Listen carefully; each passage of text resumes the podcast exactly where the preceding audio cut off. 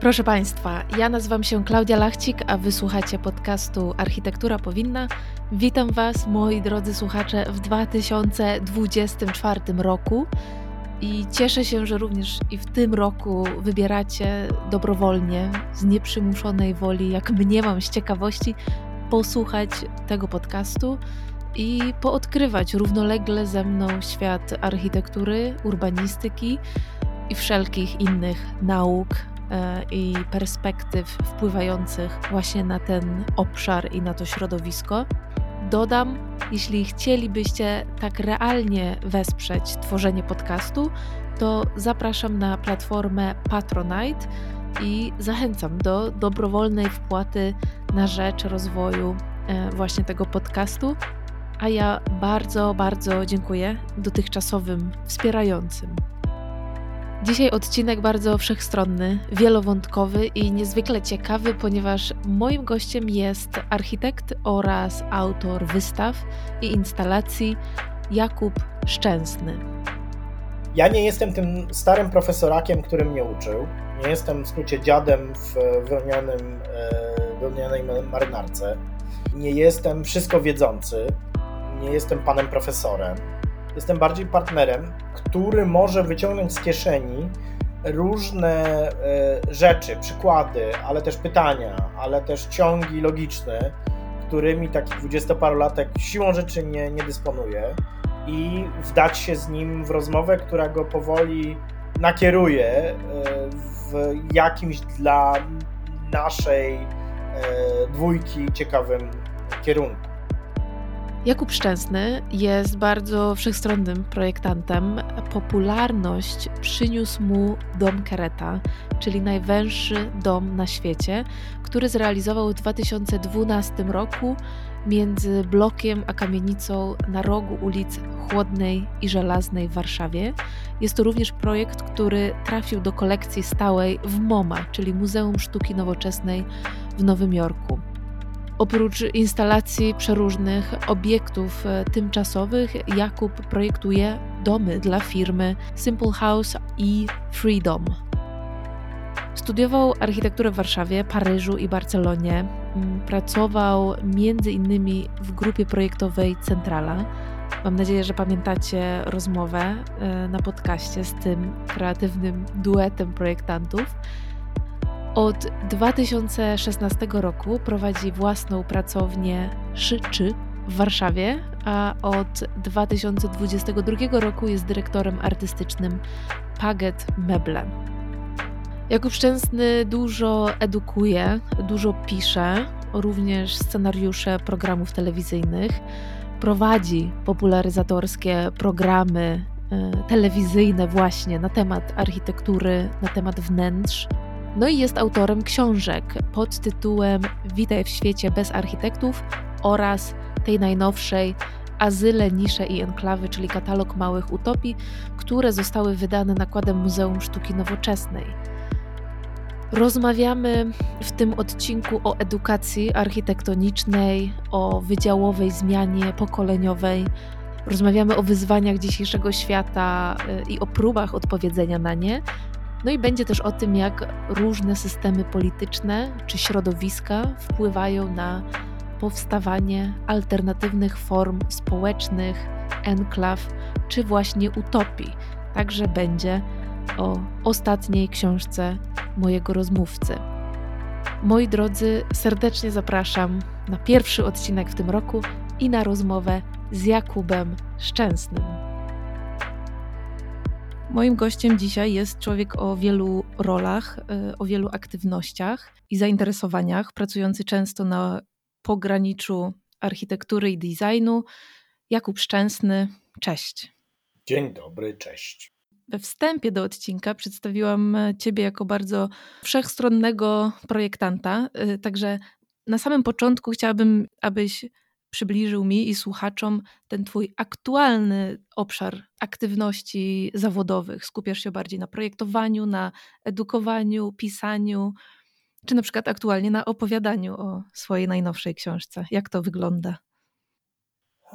To jest bardzo trudne pytanie, dlatego że y, niestety, jak sięgnę w tył, a sięgam ostatnio dużo, bo piszę książkę nową, trzecią, i w niej posługuje się również elementami, co tu dużo mówić, autobiograficznymi, to jak sięgnę właśnie w tył, to zdaję sobie sprawę z tego, że z tym skupieniem to zawsze był problem, że w zasadzie nigdy e, nie byłem w stanie robić jednej rzeczy. Nie, nie udawało się po prostu.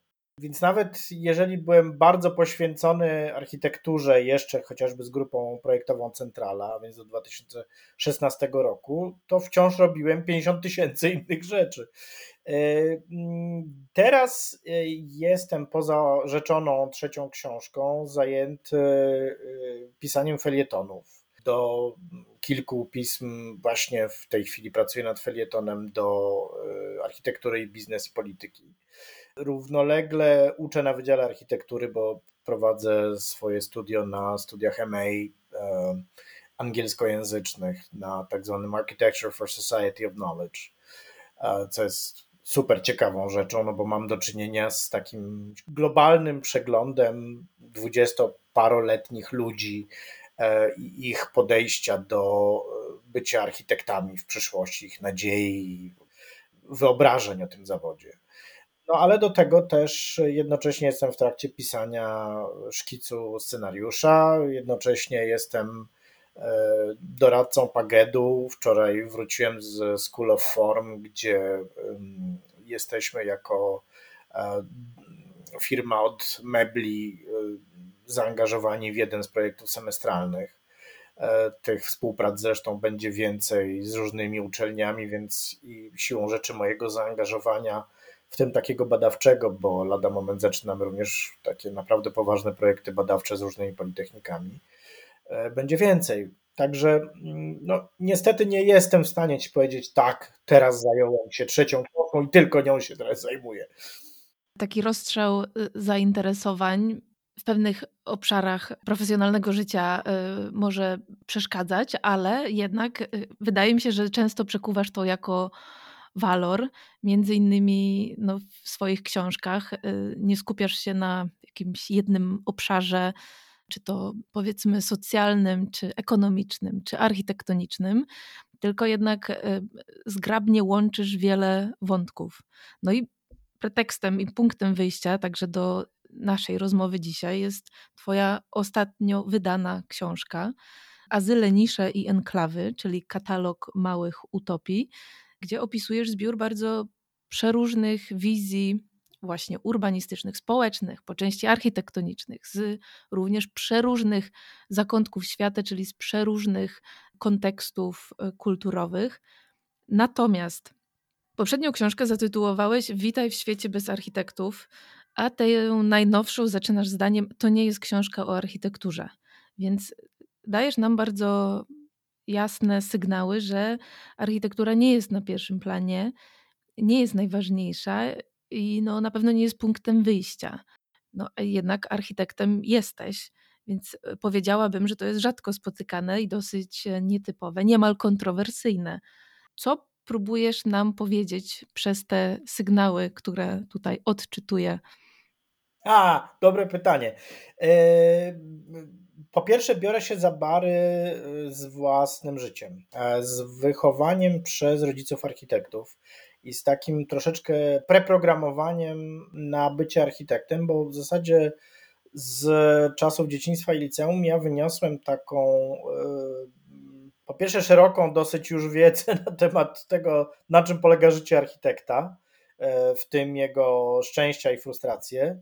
E, po drugie, takie przekonanie, że być może zresztą ono chyba nie było nawet przez moich rodziców jakoś w takiej expressis verbis formie wyrażane, natomiast e, to przekonanie mogło być absolutnie podświadomie mi przekazywane, to mogła być taka emanacja podskórna, że po prostu nie ma bardziej szlachetnego zawodu niż misyjna architektura. Misyjna rozumiem przez to nie taką ściśle rzemieślniczą, całkowicie aprecjacyjną, czytaj, przychodzi do ciebie klient i mówi dowolną bzdurę w briefie, a ty zawsze mówisz tak, tylko taka, w której to ty jesteś tym oświeconym humanistą, a przy okazji inżynierem, który ma misję naprawiania świata.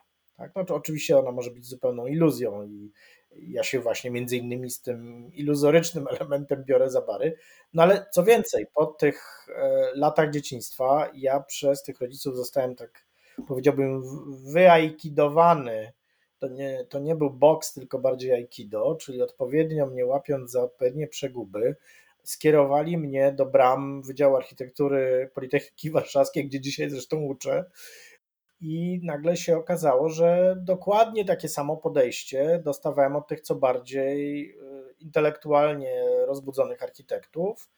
Względnie podejście bardzo takie merkantylne, nieco cyniczne, ale z taką jakąś dozą rozczarowania i, i gorzkości, goryczy, która, która dotyczyła e, tych architektów, którzy mieli wówczas w latach 90. sukces finansowy, e, zrozumiawszy, jak funkcjonuje nowa neoliberalna rzeczywistość e, dzikiego kapitalizmu tamtego czasu to było takie pokolenie, które, które miało za profesorów naprawdę tuzów polskiej architektury modernistycznej, czy późnego modernizmu, w tym Bogusławskiego, którego zresztą mój ojciec też się uczył. No i to pokolenie, właśnie wchodząc w te nowe realia, właśnie było troszeczkę odpowiednikiem tego, co w literaturze e, i w polityce hiszpańskiej nazywano rozczarowanymi komunistami, czyli właśnie ludzi wychowanych na bardzo silnym, takim ideowym wpływie na ich postrzeganie świata, którzy nagle zderzyli się e, z tym światem zarówno na poziomie e, zobaczenia felerów e, systemu stojącego za wytworzeniem jakiejś idei, jak i zobaczenia, że ten świat nie jest tak jednoznaczny. Bardzo trudno jest posługiwać się takim kompasem moralnym bazującym na binarnych rozdzieleniach czarnego i białego. No i teraz nagle okazuje się, że dzisiaj na Wydziale Architektury ja trafiam na moje pokolenie, czyli 40-paro-50-latków i my już jesteśmy zupełnie inni niż nasi prowadzący, niż nasi profesorowie, bo nagle my zadajemy pytania, które są o wiele bardziej krytyczne, bo jesteśmy w takim, no, o wiele bardziej wymagającym właśnie krytycznego podejścia i takiego oglądania rzeczy z paru stron momencie. Ten moment jest związany, oczywiście historycznie takich momentów było niemało, nawet w XX wieku. On jest związany z e, faktem, że wszyscy czujemy, no, zwłaszcza ci starsi, że to jest e, taki moment obrotu, tak jak to mówią Anglicy czy Amerykanie, pivotal moment że to jest moment zmiany, w której wiele rzeczy może się zmienić w sposób nieprzewidywalny dla nas. Niektóre prawdopodobnie przewidzimy, ale że on wymaga po pierwsze takiego wewnętrznego alertu, ostrożności w ocenie rzeczywistości. Po drugie, wymaga trochę oczyszczenia się właśnie z tych różnych ideologicznych e, w tym być może również misyjnych, ale w tym też cynizmów, e, podejść, które, w które mogliśmy zostać ubrani albo sami siebie ubrać e, od czasów e, tych formatywnych. W moim wypadku, jeżeli chodzi o architekturę, pewnie wcześniej niż moich koleżanek czy kolegów, no, z racji posiadania tych emanujących architekturą rodziców, ale no, że jest to taki czas, w którym my po prostu musimy być bardziej o Jezu, zapomniałem polskiego słowa, e, skromni, tacy bardziej umilde, jak to mówią Hiszpanie, pokorni, tak, musimy pochylić nasze karki bardziej.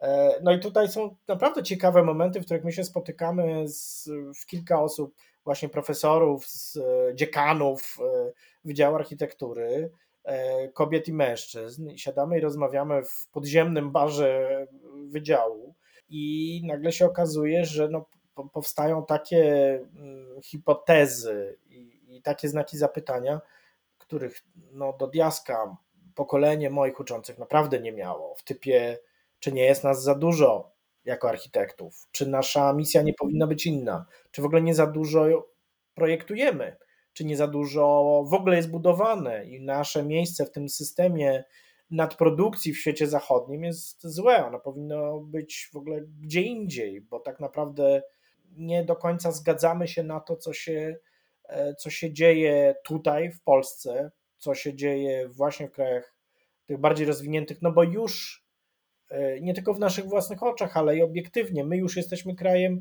w jakiś tam sposób rozwiniętym. Oczywiście to nie jest całkowite rozwinięcie. No, w, ja w, dwa dni temu, e, przygotowując felieton do polityki, zdałem sobie sprawę, porównując dane amerykańskie i różne dane europejskie z polskimi, w tym wypadku z 2022 roku danymi GUS-u, że chociażby a propos tego rozwinięcia, jedna piąta Polaków nie ma łazienek. Tak? To znaczy, że 16% ludzi mieszkających na wsi myje się wciąż w miednicy i chodzi do wychodka. 4% mieszkańców dużych miast, e, dużych miejsc, mniejszych miast korzysta z łazienki wspólnotowej na korytarzu. Zazwyczaj w starych e, budynkach e, przednowoczesnych, nazwijmy. No i tak, i tu pojawia się to zestawienie, w jaki sposób w ogóle można dyskutować o tym, żeby ograniczyć e, nasze życie w komforcie, skoro statystyki mówią, że ten komfort w pewnych warunkach trzeba najpierw doprowadzić do pewnej podstawowej normy i podstawowych wymagań. No. Tak, tak, no to jest, e, ja myślę, że to jest, wiesz, to zresztą jest też jeden z powracających tematów, też dzięki numerowi magazynu Autoportret na temat wygody i komfortu, tudzież e, numeru poświęconego zwykłości, bo to są tematy, które bardzo mocno e, wpływają na nasze postrzeganie standardów życia, ale też na w ogóle to, jak my postrzegamy dzieło architektoniczne, no bo to, ta konfrontacja z e, indywidualnymi i uśrednionymi formami użytkowania tego, co my jako architekci zaprojektujemy w pocie czoła, co potem zostanie zbudowane, jest e, no, też znowu wymagająca od nas e, jakiegoś takiego bardzo skromnego podejścia, dlatego że no, po prostu już nie ma miejsca na obrażanie się na to, że ludzie wykorzystują inaczej niż myśmy sobie wyobrażali jakieś nasze dzieło mieszkaniowe na przykład.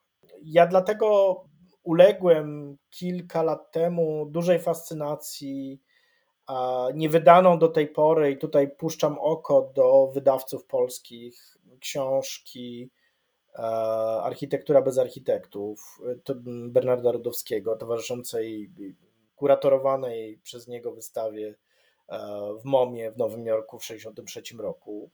Namówiłem zresztą kabinet architektury Fundację z Ostrawy mm, Tadeasa Gorzyczki do tego, żeby to wydać po czesku. Także Czesi już mają, po, po zresztą bardzo długim procesie zdobywania praw do tej książki, ale mają już przetartą ścieżkę i mają tą, to, to dzieło, które pokazuje no, kawał roboty, jaką Rudowski wykonał właściwie od końca II wojny światowej do lat 60 przeglądając i zbierając dane, w tym no, jeżdżąc, Borodowski też był mega podróżnikiem, e, jeżdżąc po całym świecie, w poszukiwaniu przednowoczesnych przykładów tego, co my nazywamy architekturą wernakularną, e, które pokazywały po prostu sprytniejsze, lepiej działające, lepiej odpowiadające na każdy kontekst, zaczynając od klimatycznego i kulturowego, formy budownictwa y, różne, od małej do, do skali do dużej, e, budynków, zespołów, wsi, miasteczek e, na całym świecie.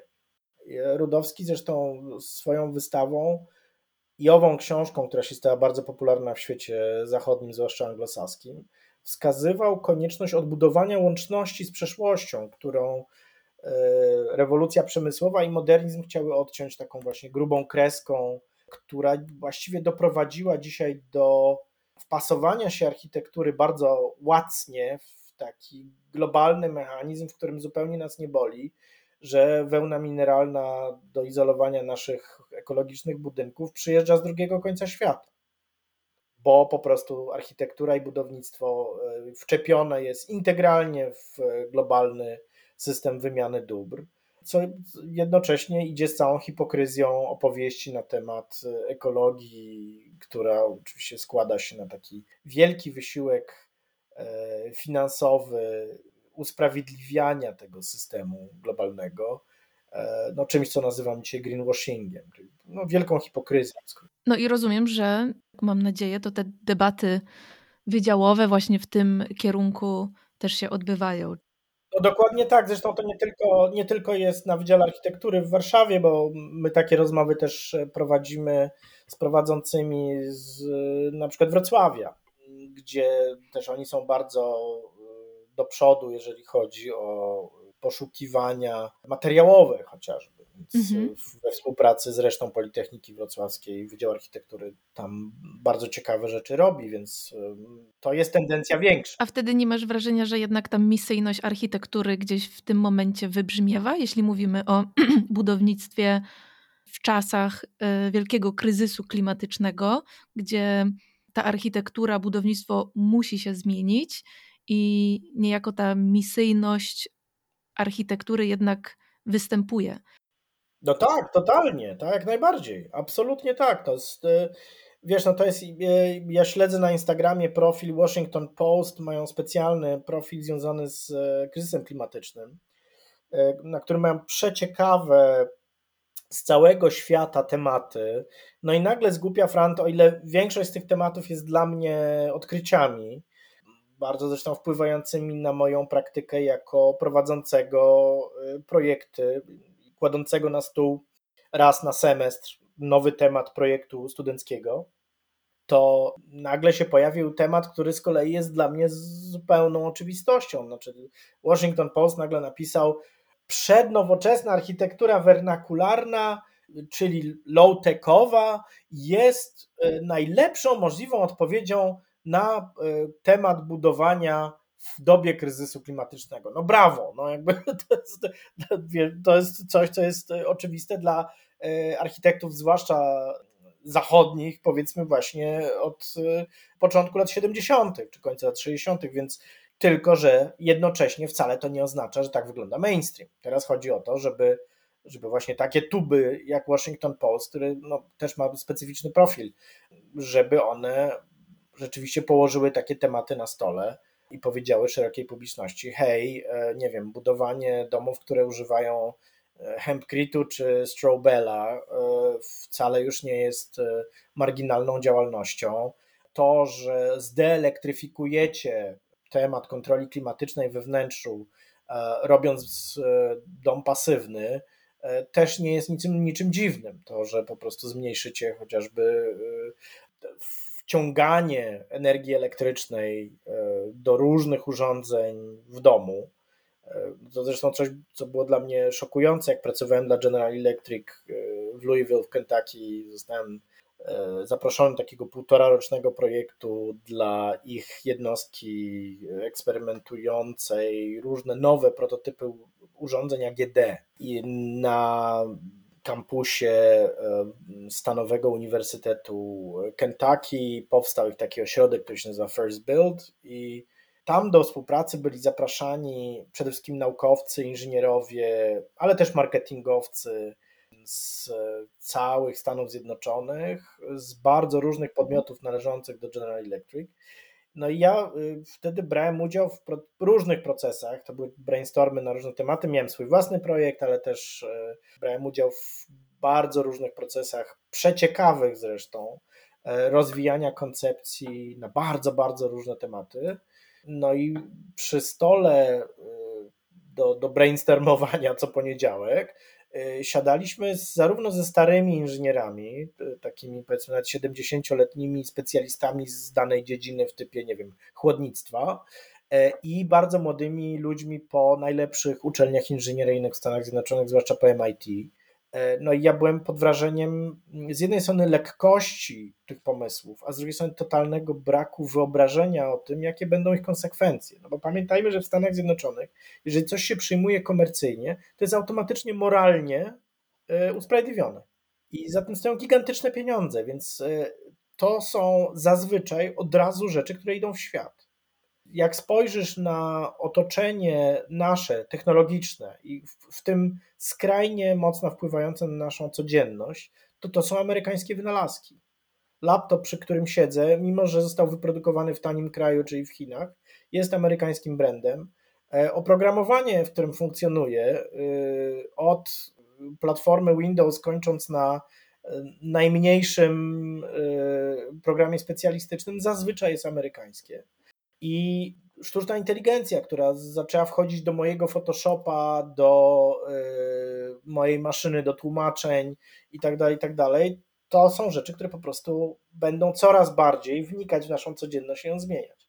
No i teraz, jak teraz widzimy chociażby z tematem sztucznej inteligencji, to jest coś, o czym w ogóle nikt nie myślał na etapie wymyślania tych wynalazków, że to będzie coś, co będzie po prostu wywracało do góry nogami naszą codzienność, zaczynając od praw autorskich, poprzez sensowność wykonywania różnych zawodów, poprzez sensowność pisania prac domowych przez dzieci w szkole podstawowej tak?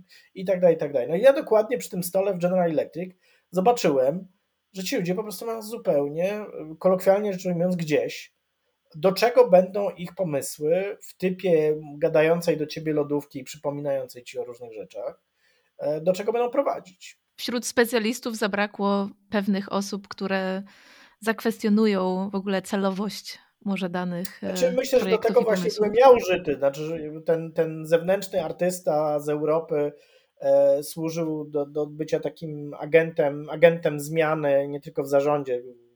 W sumie to była też moja rola, żeby chodzić na zarządy, ale też właśnie w tym, żeby zadawać niewygodne pytania. I dlatego zresztą amerykańskie korporacje, zaczynając od y, Autodesku i Microsoftu, kończąc na General Electric i, i dużych firmach ubezpieczeniowych, używają artystów tak, do tego, żeby oni wprowadzali e, nie tylko na poziomie HR-u, ale też głęboko w procesach wprowadzali różne nowe elementy. No, tutaj, tutaj dam Ci obraz. Kiedy byłem studentem Wydziału Architektury, ja już byłem po pięciu latach praktykowania jako ilustrator dla nowej fantastyki, polskiego Playboya, Fluidu i iluś innych pisemek ale na tym Wydziale Architektury przez pierwsze dwa lata łupaliśmy dosłownie rysowanie w tym takim e, wymyślonym rodzaju, takim kanonie e, tego, jak wygląda rysunek architektoniczny. Mnie to niezmiernie irytowało, no bo z jednej strony ja już to po prostu od dawna potrafiłem, a z drugiej strony właśnie ta kanoniczność była dla mnie irytująca. No ale z drugiej strony ludzie, którzy nas tego uczyli, byli bardzo ciekawi, więc Henryk Dąbrowski, Michał Słówczyński, no cały ten, cały ten zestaw prowadzących był, był rzeczywiście takimi ciekawymi postaciami, ale efekty tego okazało się, że e, wpływają na kulturę pracy nas jako architektów w sposób niezwykle pozytywny. Przede wszystkim w sposób, który e, w, integruje w procesie rozmowy E, nawet na budowie z przysłowiowym kubusiem w ręce, integruje rysunek w proces rozmowy o chociażby detalu architektonicznym. Tak? Ja się niejednokrotnie łapałem na tym, że to było dla mnie zupełnie oczywiste, że rozmawiając z majstrem i robotnikami na budowie, rysuję na ścianie, jak rozwiązać dany problem. Ja robię to zupełnie odruchowo, werbalizując jakby rysunkiem. No i teraz wyobraź sobie, że ten General Electric poprosił mnie, żebym w weekendy prowadził dla e, prawie 100 inżynierów, jeszcze z drugim zatrudnionym komiksiarzem z kolei z Nowego Jorku, ilustratorem między innymi New Yorkera, żebyśmy prowadzili zajęcia z rysunku dla inżynierów amerykańskich po amerykańskich uczelniach, którzy nie potrafili właśnie w czasie brainstormów, nie potrafili szybko się komunikować rysunkowo, bo nie dostali tego skilla, tej umiejętności. I nagle się okazało, że po prostu te lata łupania perspektywy dwuzbiegowej, światło cienia i, i tak dalej, i tak dalej, że to po prostu miało sens. Tak? Mhm, przyniosło rezultaty. Tak, także y, to też jest a propos Bernarda Rudowskiego, bo ci inżynierowie, oni już byli wychowani w rozmowie w, poprzez laptopy, poprzez oprogramowanie trójwymiarowe, w którym oni w Solidzie, Rhino czy czymkolwiek innym musieli w pocie czoła wytworzyć szkic, który ręcznie zabrałby im jedną setną czasu. Mhm. I to jest dokładnie temat Trudowskiego, znaczy tego, że jednak pewne ciągłości historyczne, w tym umiejętności, w tym technik, e, podejść, mogą pozwolić na to, żeby wybierając dane elementy z przeszłości, wtykać je, wsadzać je w praktyki teraźniejsze i być może przyszłe, robiąc z nich coś, co jest e, sensowniejsze, być może również bardziej zoptymalizowane, albo bardziej efektywne, jeżeli mówimy o takich pięknych, kapitalistycznych, ważnych dla, dla tego systemu pojęciach. A zataczając e, koło jeszcze do wydziału i do zatem uczenia przyszłych projektantów i architektów na wydziale, czy to właśnie jest takie podejście i takiego rodzaju krytyczne myślenie, które e, zatem próbujesz wdrażać? Jakby to jest Twój sposób na ten nowy rodzaj uczenia i nowy rodzaj podejścia do studentów? No tak, zdecydowanie. Znaczy, po pierwsze, ja nie jestem tym starym profesorakiem, który mnie uczył. Nie jestem w skrócie dziadem w wełnianym, e, wełnianej marynarce. Nie jestem wszystko wiedzący. Nie jestem panem profesorem. Jestem bardziej partnerem, który może wyciągnąć z kieszeni różne e, rzeczy, przykłady, ale też pytania, ale też ciągi logiczne, którymi taki dwudziestoparolatek siłą rzeczy nie, nie dysponuje i wdać się z nim w rozmowę, która go powoli nakieruje e, w jakimś dla naszej e, dwójki ciekawym kierunku. To się zaczyna od tematów. Ja te tematy w tej chwili kształtuję bardzo mocno w kontekście przemian klimatycznych, bo wydaje mi się, to jest w zasadzie kluczowa misja architekta, to znaczy, żeby się po prostu odnieść do tego, w którym momencie historycznym jesteśmy, gdzie się znajdujemy. I to są tematy bardzo różne, od na przykład zrobienia hybrydowego parkoplacu w Płocku, który będzie przestrzenią mikroklimatyczną, zapewniającą podniesienie wilgotności, ale też wprowadzenie mm, całej rzeszy różnych pojęć, w tym takiego biologicznego zróżnicowania i, bogactwa na w sumie niemałej powierzchni e, brzegu e, Starego Miasta w Płocku, po temat bieżący akurat w tym wypadku, czyli problem dezertyfikacji, a więc pustynnienia, bardzo szybko przebiegającego w tej chwili w centrum Półwyspu Iberyjskiego, e, gdzie zajmujemy się pięcioma lokalizacjami północnej Andaluzji gdzie zajmujemy się pytaniem, w jaki sposób można wytwarzać, pomimo braku systemowej polityki walki z pustynnieniem, e, jeżeli chodzi o, o rząd hiszpański, taką formą mm, obecności człowieka, która będzie pozytywna, która będzie właśnie zmieniała w pozytywny sposób dane tereny, E, wychodząc z założenia, że ludzie pojawiający się w tym miejscu, jakaś wspólnota, jakaś grupa, będą przy pomocy środków, mm, no przede wszystkim niearchitektonicznych, to są różne formy rolnictwa, ale też specyficznego rolnictwa, to są formy organizacji krajobrazu, to są formy pozyskiwania energii, to są formy zbierania wody i administrowania nią to są formy też administrowania wysiłkiem przez tą grupę ludzi. No a w efekcie też e, ubrania tej całej wspólnoty w jakąś formę architektury, zarówno na poziomie e, powiedzmy skali wioski czy małego miasteczka, jak i skali samego domostwa czy e, budynku wspólnotowego. Tego typu projekty mm, są częścią chociażby trwającego od lat 50. bardzo dużego wysiłku Chińczyków związanego z próbami powstrzymania pustyni Gobi na północy kraju, który się nazywa Wielka Zielona Ściana, Great Green Wall. Nieco wzorowany na projekcie chińskim jest e, obejmujący 14 krajów Sahelu e, projekt walki z pustynnieniem terenów rolniczych na południe od Sahary. E, no i te projekty siłą rzeczy nie są tylko techniczne. One też wkraczają w terytorium obyczajowości, e, w terytorium organizacji społecznej, no i w efekcie również terytorium architektury. Ale architekturę jako wynikiem całego skomplikowanego, wielopłaszczyznowego kontekstu? Tak, no słuchaj, no wyobraź sobie, w jaki sposób E, mogłabyś tak na takim poziomie organizacyjnym e, stworzyć pozytywne środowisko, które zmotywuje ludzi do tego, że będą chcieli tam być i będą chcieli, czyli na pustynnym e, wygonie, ja rodem z pejzaży, które mogliśmy zobaczyć w Hasa filmie e, Rękopis znaleziony w Saragosie.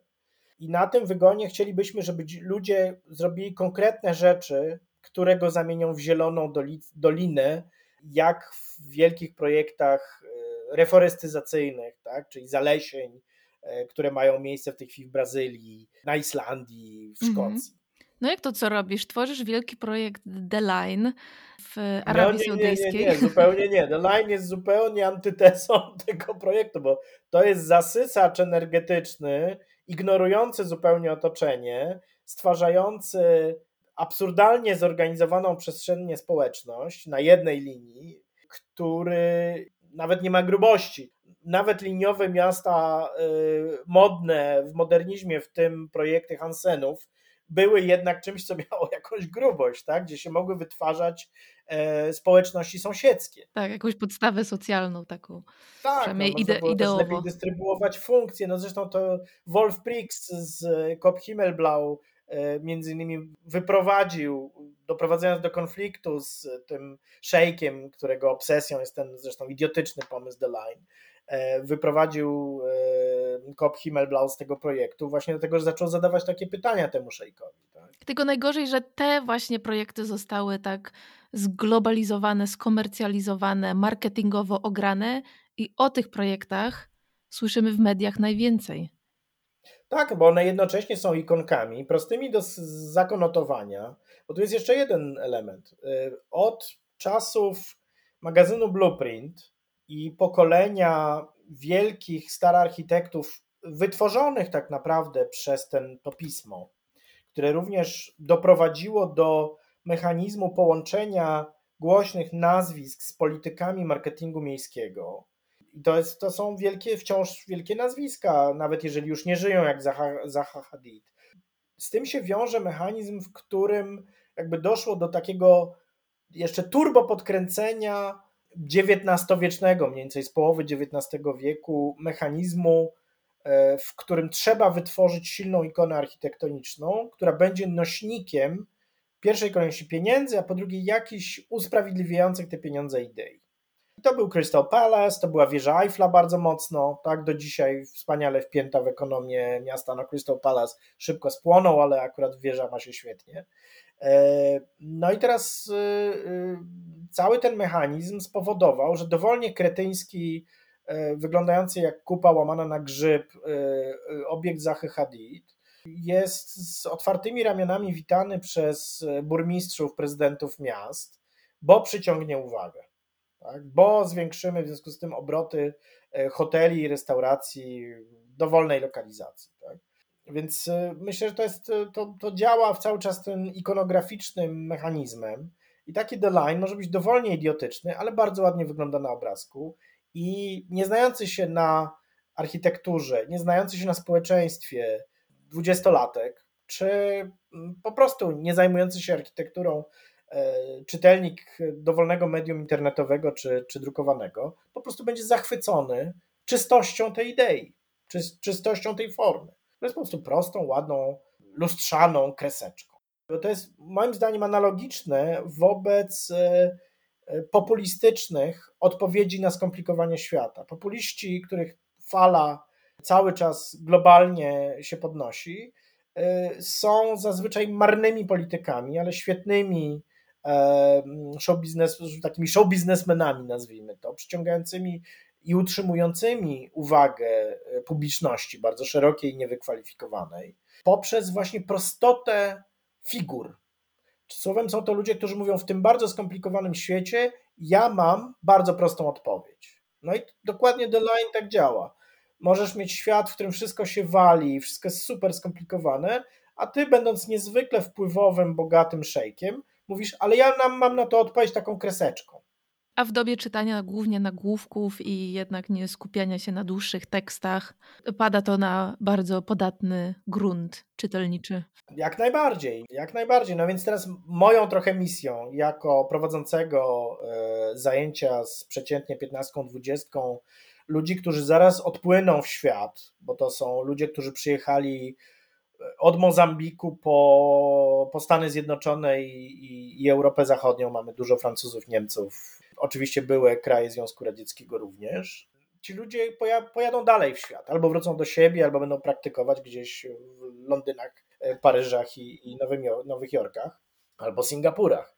E, więc ci ludzie, mam nadzieję, pojadą z takim przekonaniem, że jednak e, rzeczy są bardziej skomplikowane, wymagają orkiestracji, która też ma jako podstawę krytyczne zadawanie pytań i która e, nie jest przekonana o jednoznaczności rozwiązań i tym, że my jako architekci jesteśmy modernistycznymi demiurgami, każdy, że każdy z nas jest jakimś tam Le Corbusierem, e, który może mieć wielkoskalową odpowiedź na wszystko.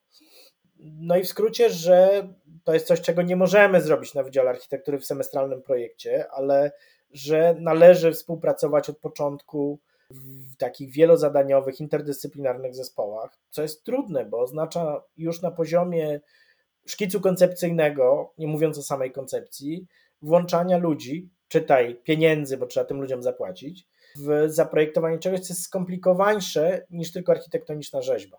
Dla mnie dobrym przykładem jest powstawanie w tej chwili takich młodych pracowni, które ręka w rękę e, z pracowniami, mówię tu o pracowniach architektonicznych, które ręka w rękę z architektami krajobrazu i inżynierami różnych specjalności, zwłaszcza e, sanitarnymi i elektrykami, współpracują nad projektami, które integrują architekturę z krajobrazem.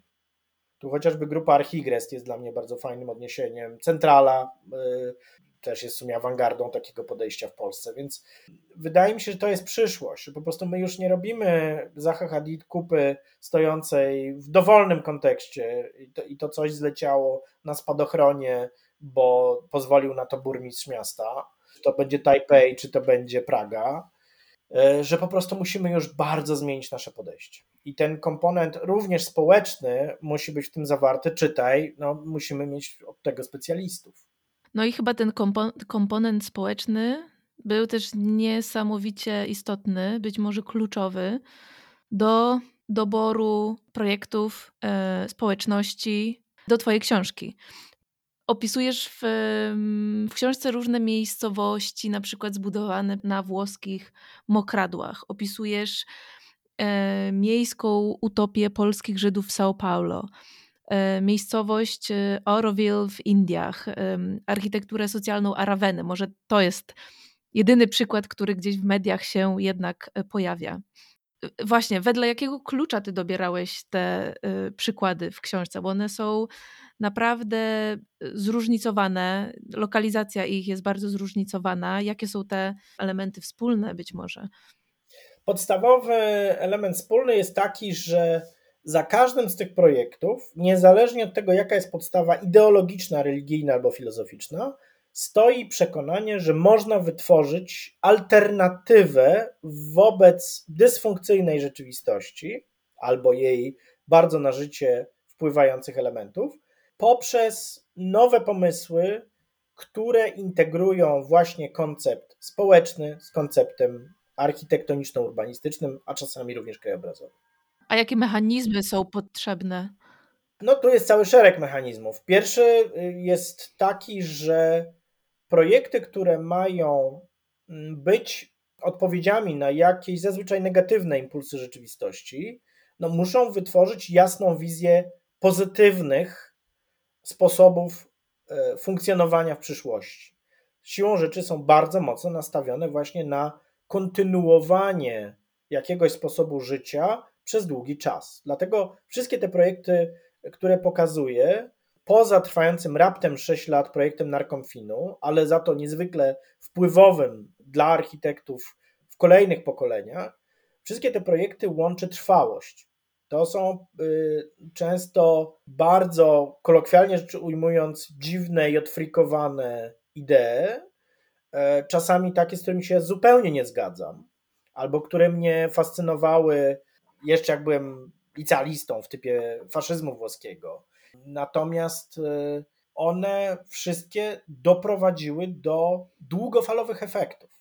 I w mniej lub bardziej czystej formie, czystej, czytaj takiej, która odzwierciedlała wyjściową ideę, a właściwie zestaw idei, e, trwały przynajmniej kilkadziesiąt lat. Co jest trudne, bo nastawienie na trwałość, które wydaje się coraz bardziej, zresztą we współczesnej architekturze, nienośne z wielu powodów. Coraz bardziej architektura również z powodu systemu modowego, który ze świata fashion przechodzi do, do, do budowania twardych struktur budowlanych. Niekoniecznie jest nastawione na trwałość, a poza tym tu pojawia się od razu problem. Jeżeli gwarantujemy albo próbujemy zagwarantować trwałość, no to musimy od razu wszyć komponent e, zmienności, adaptacyjności, tak? tak żeby wobec impulsów, zwłaszcza zewnętrznych, ale nie tylko, również wewnętrznych, bo ludzie się po prostu wewnętrznie zmieniają w, w społecznościach, musimy wymyśleć mechanizm autokorekty, która pozwala na to, żeby wyjściowa idea w jakimś tam stopniu utrzymana jednak trwała e, w czasie, biorąc pod uwagę i wpuszczając nowe idee do całego kształtu takiej społeczności i tego, w co ona jest ubrana e, w różnych kategoriach ekonomicznych, e, kulturowych, architektonicznych itd. Tak tego wszystkiego, co jest i kontekstem, i odpowiedzią na kontekst. Czyli w zasadzie ty nie piszesz o miastach idealnych, o społecznościach idealnych, o systemach idealnych.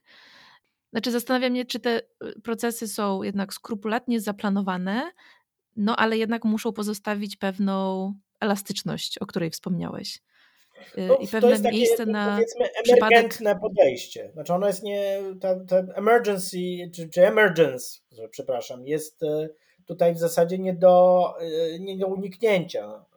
Ten, to, to, to, co, o czym pisał Christopher Alexander, jest e, konieczne, żeby rzeczy mogły trwać. Ale zresztą, wiesz, spójrzmy na trwające społeczeństwa w państwach narodowych, na przykład, czyli powiedzmy państwach, które kształtowały się od idei nacjonalistycznych XIX wieku. Żeby one mogły trwać, musimy w ich funkcjonowanie, zaczynając od tych konstytutywnych dokumentów, chociażby konstytucji właśnie, e, musimy wszyć element pozwalający na zmienność.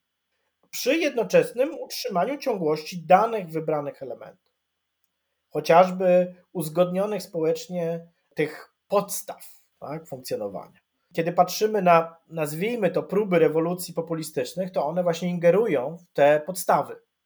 One wywracają e, standardy, na które mimo zmieniających się rządów w systemie demokratycznym byliśmy nastawieni.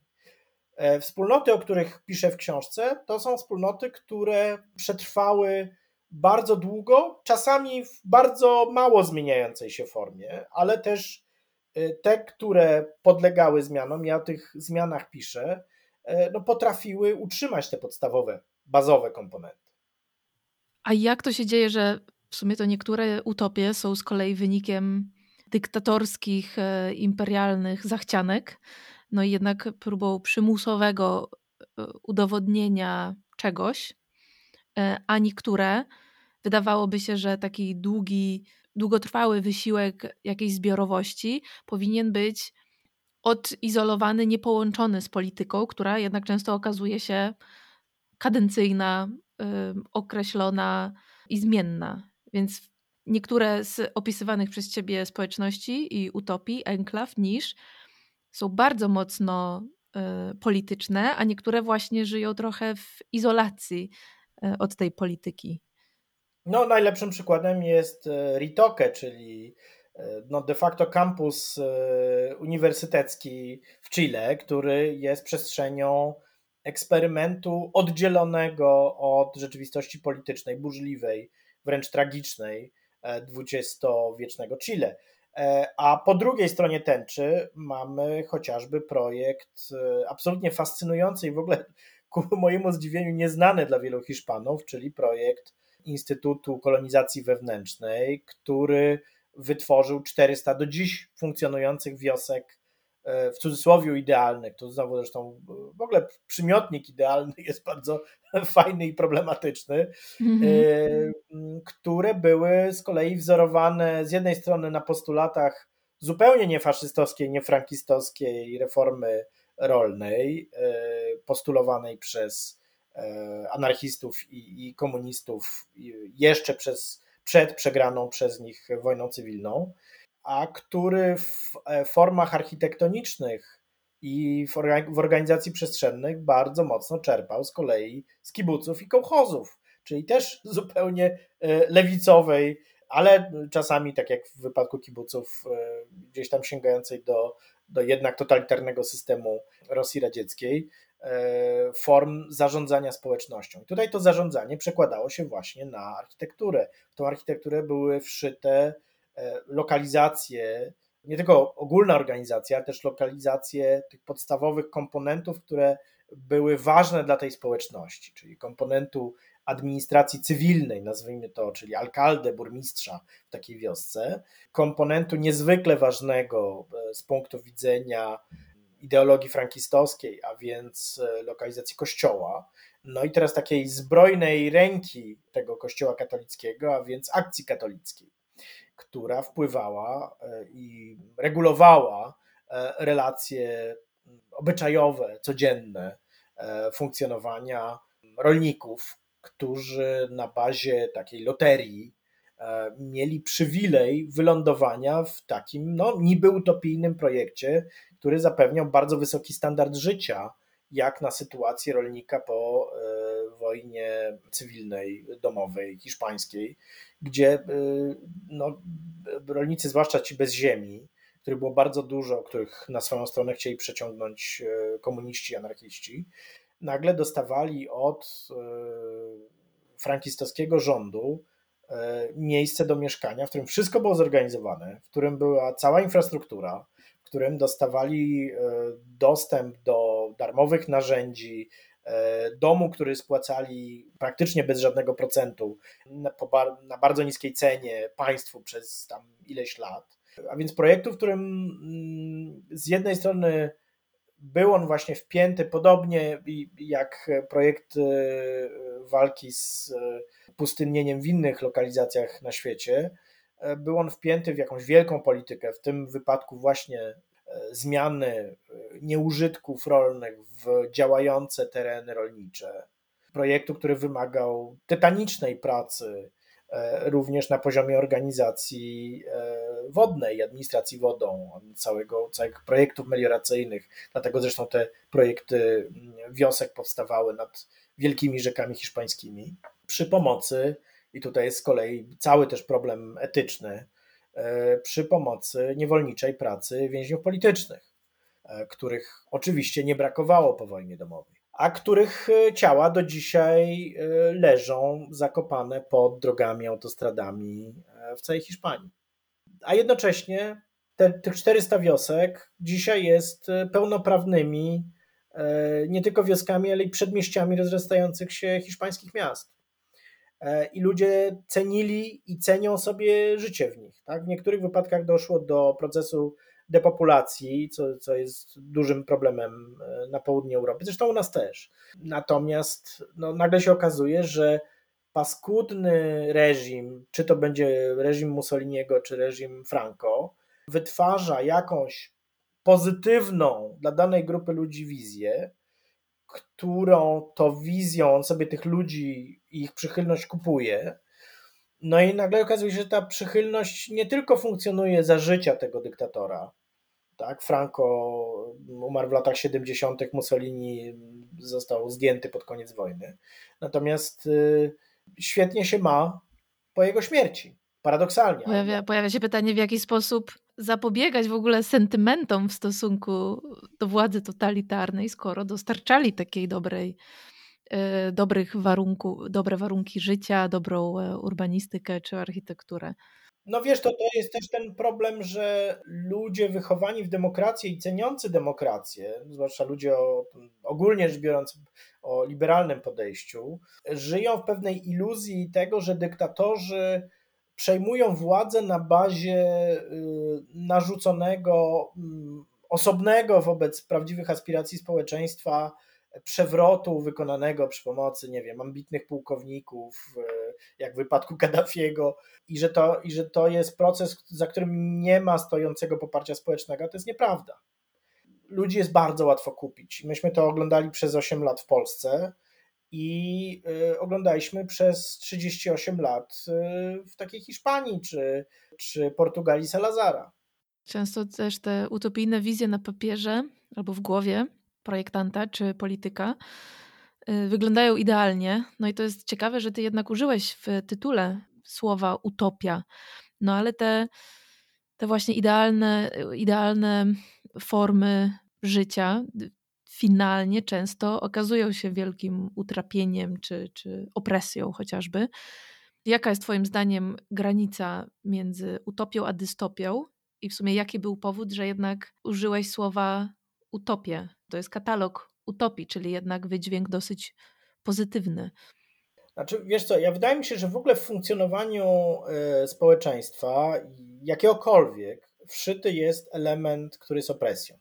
Czy po prostu nie daje się mieć jakiejkolwiek organizacji bez elementu y, przymusu, jakkolwiek ten przymus by nie wyglądał, od bardzo miękkiego po, po twardy. Po prostu tak, tak, tak to wygląda. I teraz oczywiście pytanie, gdzie są granice tego przymusu, na ile, ile jest tego twardego, ile tego miękkiego, ale wydaje mi się, że jakakolwiek organizacja społeczna, nawet jeżeli jest to komuna ukryta gdzieś w lesie, ma jakieś ograniczające elementy, na które nie wszyscy muszą się w 100% zgadzać, które mogą być niewygodne, nawet dla wszystkich, tak?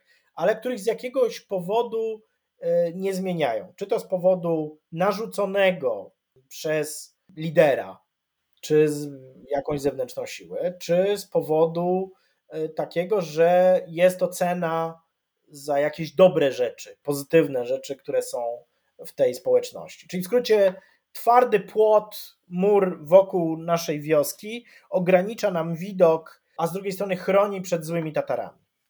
Mhm. Kojarzy mi się od razu przykład e, Shakersów. Ta utopia wywodzi się jednak z sekty, tak? Z, z komuny, z, z jednego człowieka, który założył i przekonał całą społeczność, że będziemy tu tworzyć ludzi idealnych, nieśmiertelnych i to tam miało różne inne. Nie, swoje... nie, nie, to akurat to, żebyśmy się nie pomylili. To yy, mówimy o Oneidach w tej chwili. Shakersi, którzy występują w poprzedniej mojej książce, byli tam o ile były te liderki, które były bardzo silnymi osobowościami, to jednak tam było pewne narastanie idei. Tam był czas na to, żeby powiedzieć, że to nie jest jednoosobowa wizja.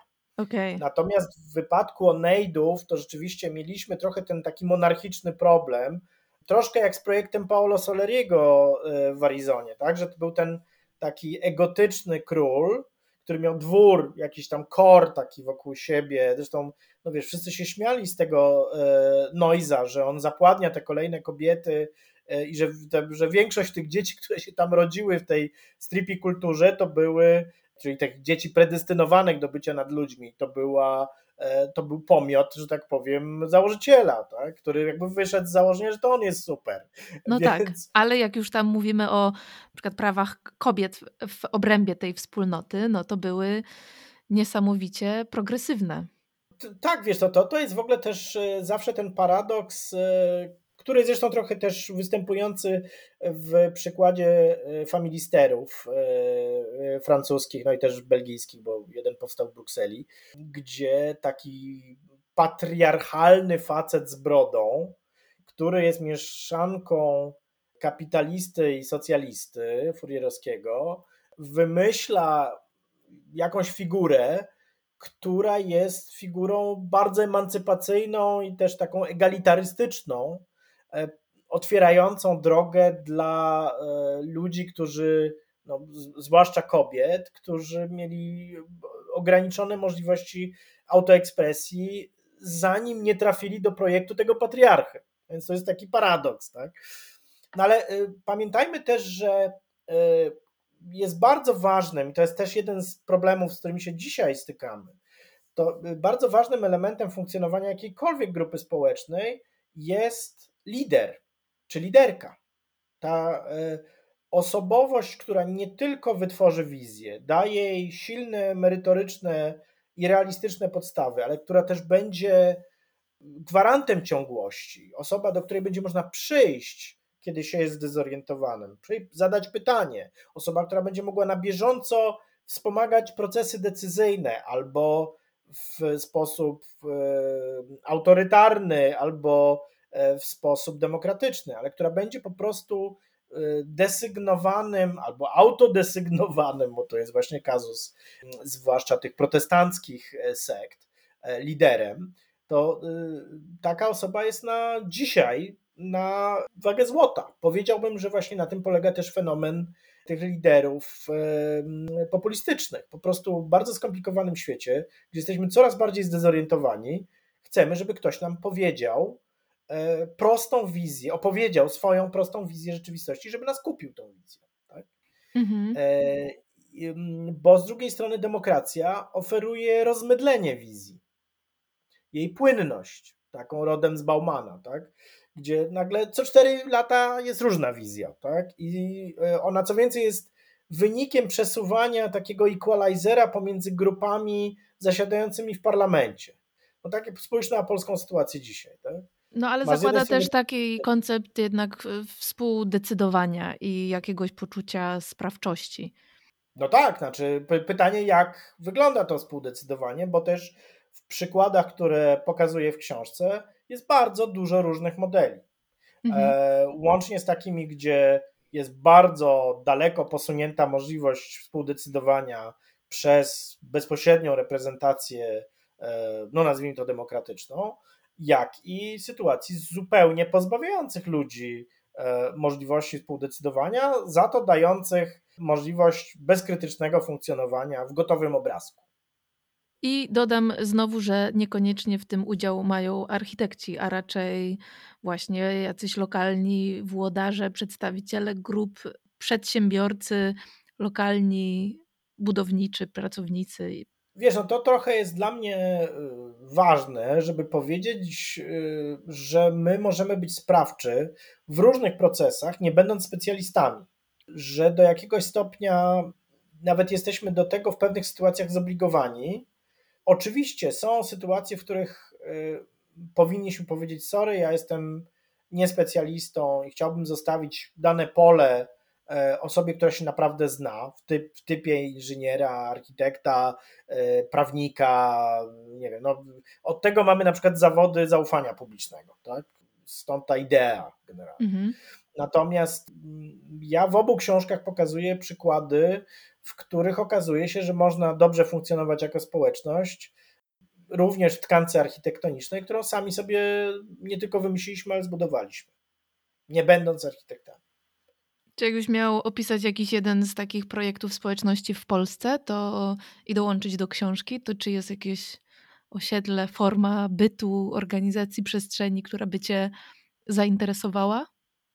Nowa Huta Krakowska. Ach osiedle jazdów no nie, w Warszawie. No to są, wiesz co, to y, znaczy generalnie jeżeli chodzi o projekty doby socjalizmu, y, czy, czy w ogóle stalinizmu, to, to jest jednak inny poziom, bo tutaj mamy tą utopię podniesioną do, do bardzo wysokiego poziomu. Ona trochę jest analogiczna wobec przykładu mussolinistycznego czy, czy frankistowskiego. No ale tutaj z kolei właśnie nie mamy też y, specjalnie elementu współdecydowania, bo po prostu od początku były to systemy, które na to współdecydowanie nie zostawiały realnej przestrzeni. Oczywiście był jakiś tam taki pretekstowy sposób udawania, że, że żyjemy w jakiejś tam demokracji, czyli rady narodowe i, i niby partie, e, które oczywiście nie miały żadnego wpływu na to, w którym kierunku statek płynął. Ale no wydaje mi się, że w wypadku małych społeczności to ciekawe rzeczy powstawały na przykład jako pomysły grup akademików, chociażby znajdująca się w Warszawie spółdzielnia, która zbudowała domy atrialne. To jest ulica Orężna w Warszawie. Bardzo ciekawy przykład, gdzie grupa architektów i inżynierów z Politechniki Warszawskiej no, zbudowała mm, typologię mieszkalniczą na małej działce spółdzielczej, która była za mała, żeby zbudować tam tradycyjne, e, wolno stojące domy w takiej ilości, żeby spełniły potrzeby tej akademickiej spółdzielni. I w efekcie ta grupa otwartogłowych ludzi zbudowała no, zupełnie nietypowe jak na warunki polskie, przede wszystkim przyzwyczajenia polskie, e, zestaw domów atrialnych, które są dzisiaj. Ja miałem przyjemność brać udział w doradzaniu przy remoncie jednego takiego domu. To są przecudowne przestrzenie. Tak? Mhm. Bardzo się dziwię, dlaczego w Polsce te, tego typu e, typologia nie powstała w większej ilości. Wiem jeszcze o, o przykładach z Poznania, ale no tylko wciąż no, tutaj mieliśmy pewien format współdecydowania na etapie powstawania, no i potem oczywiście jest tam jakiś element decydowania o istnieniu, o wydatkach i tym podobnych w ramach spółdzielni. Nie wiem zresztą, czy ona cały czas istnieje, czy przypadkiem nie doszło do całkowitej prywatyzacji tych, tych budynków. Zresztą no, być może w ogóle format spółdzielczy to jest też bardzo fajny punkt e, zaczepienia i fajny temat na, na książkę w przyszłości, pokazujący, jak bardzo te spółdzielnie mogły być różne w różnych miejscach.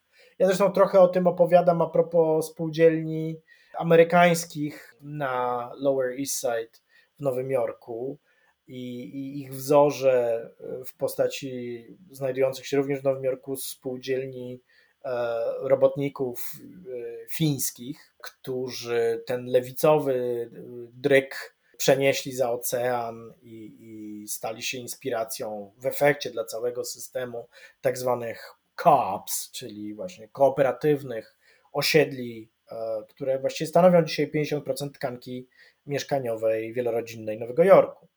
Także no to są absolutnie fascynujące przykłady i rzeczywiście, why not? Trzeba byłoby się nimi może jakoś lepiej zająć.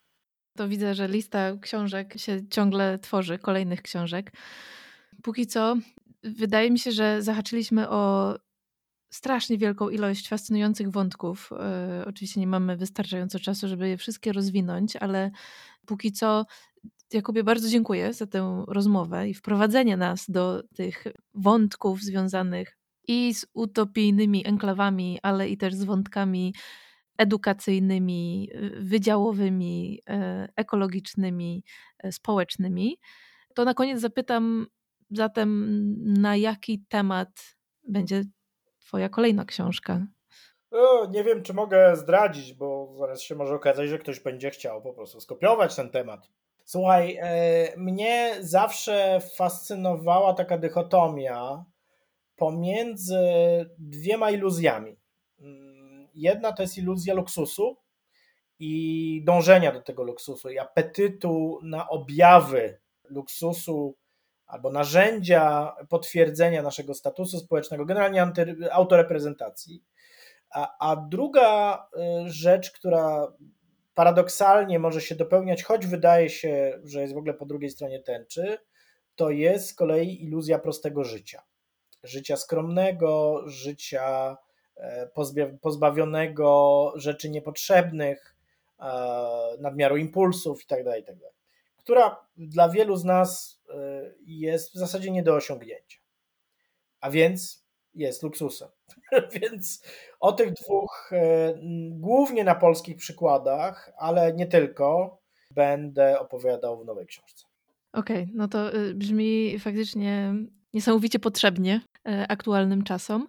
Póki co no, polecamy książkę Azyle, Nisze i Enklawy. No i szczególnie jeszcze dodam od siebie, że oprawa graficzna, czyli szkice i grafiki stworzone przez ciebie są po prostu mistrzowskie. Naprawdę y, są świetnym dopełnieniem i zilustrowaniem tych opisywanych e, historii. Dziękuję bardzo. No wiesz, ja, do, ja doceniam bardzo współpracę już drugą z Kubą Marią Mazurkiewiczem, który jest wykładowcą ASP w Warszawie. Wydaje mi się, że to też ta otwartość Muzeum Sztuki Nowoczesnej na to, żeby naprawdę jechać w dziwne kolory psychodeliczne, tutaj jest bardzo widoczna.